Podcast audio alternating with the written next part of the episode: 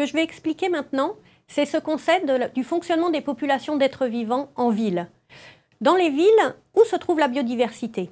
Elle se trouve essentiellement dans les espaces verts, les espaces verts autour des immeubles, dans les parcs, les jardins, les friches ou les bords de rivières.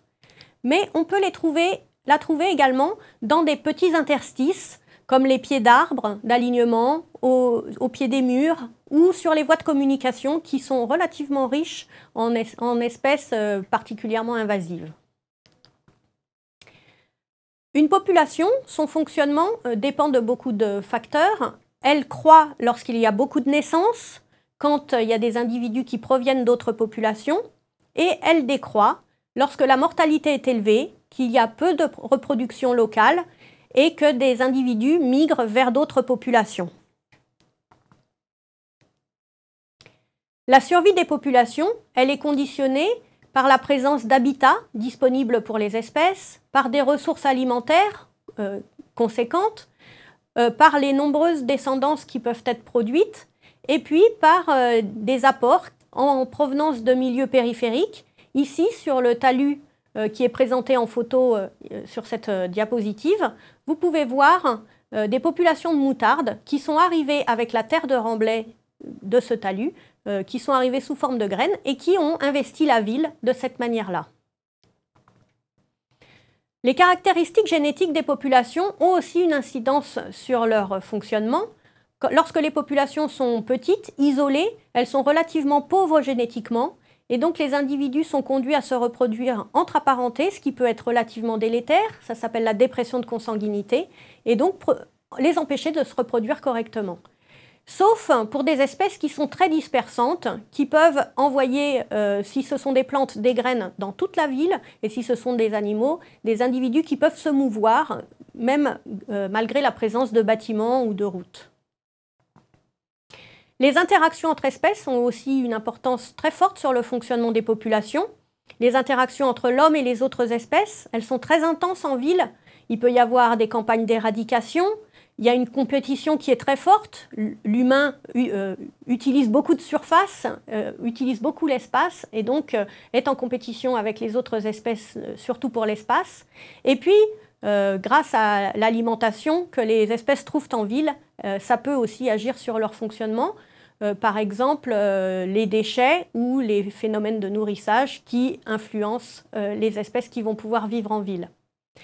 Il y a aussi des interactions entre les autres espèces euh, que, l'espèce humaine. Et euh, ces interactions ne sont pas toujours euh, très, très bien régulées parce qu'elles sont plus faibles en ville que dans d'autres milieux. Et donc, il y a des risques de pullulation. Il peut y avoir des problèmes de reproduction quand les individus ne sont pas assez nombreux. Et puis, des phénomènes de maladie, évidemment. Nous avons un programme de recherche sur la végétation des pieds d'arbres en ville ce qui nous intéressait, c'était d'étudier la dynamique des populations végétales aux alentours d'une source importante de graines, qui est la gare de Bercy. Euh, on sait que les voies de communication renferment beaucoup d'espèces. Euh, elles convergent en provenance de diverses localités de France et d'ailleurs, et donc elles peuvent envoyer beaucoup de graines dans les quartiers qui sont euh, autour d'elles. Euh, le quartier de Bercy, c'est un quartier qui est riche en arbres d'alignement et donc il y a beaucoup de pieds d'arbres qui potentiellement peuvent accueillir les espèces en provenance de toute la France. Nous avons fait notre étude sur 1500 pieds d'arbres, donc dans le quartier de Bercy, et ils font partie des 100 000 arbres d'alignement qui, qui, se trouvent à Paris. Et nous avons fait des inventaires de, de la flore qui se trouve au pied des arbres tous les ans depuis 2009. Vous avez sur cette carte, chaque point noir est un pied d'arbre qui a été inventorié chaque année depuis 2009. Ce que cette euh, étude nous a montré, c'est qu'il euh, y a un certain nombre d'espèces qui poussent au pied des arbres.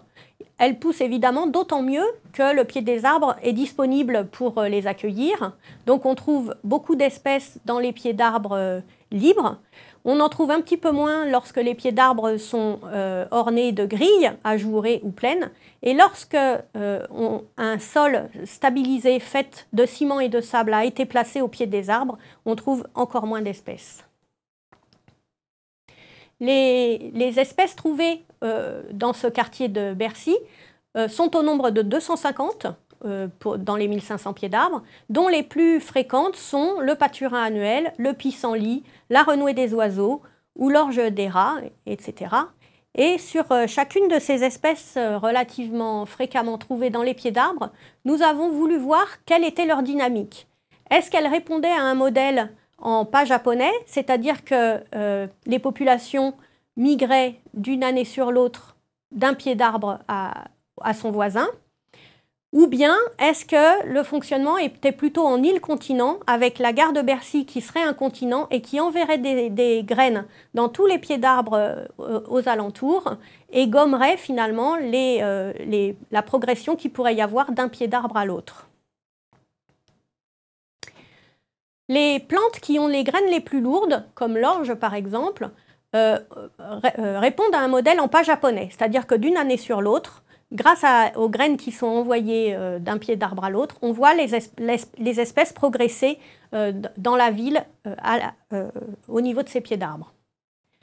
Pour d'autres espèces qui ont des graines nombreuses et très légères, c'est plutôt le modèle île-continent auquel elles répondent. Donc la gare de Bercy envoie des graines de façon massive sur l'ensemble du quartier et tous les pieds d'arbres bénéficient de la même manière de ces pluies de graines. Et enfin, Certaines espèces répondent à un modèle mixte, c'est-à-dire qu'autour de la gare de Bercy, il y a le phénomène île-continent, donc beaucoup de graines qui partent et qui arrivent dans les pieds d'arbres alentours, mais ensuite la progression se fait de proche en proche à l'intérieur du quartier. C'est le cas de la laitue, de la capselle et d'autres espèces du même type. En conclusion, on voit que de nombreux animaux et végétaux vivent en ville et que le fonctionnement de leur population est régi à peu près par les mêmes lois que dans les milieux naturels. Mais les contraintes sont beaucoup plus fortes dans la ville du fait de la densité humaine et des activités qu'elle déploie.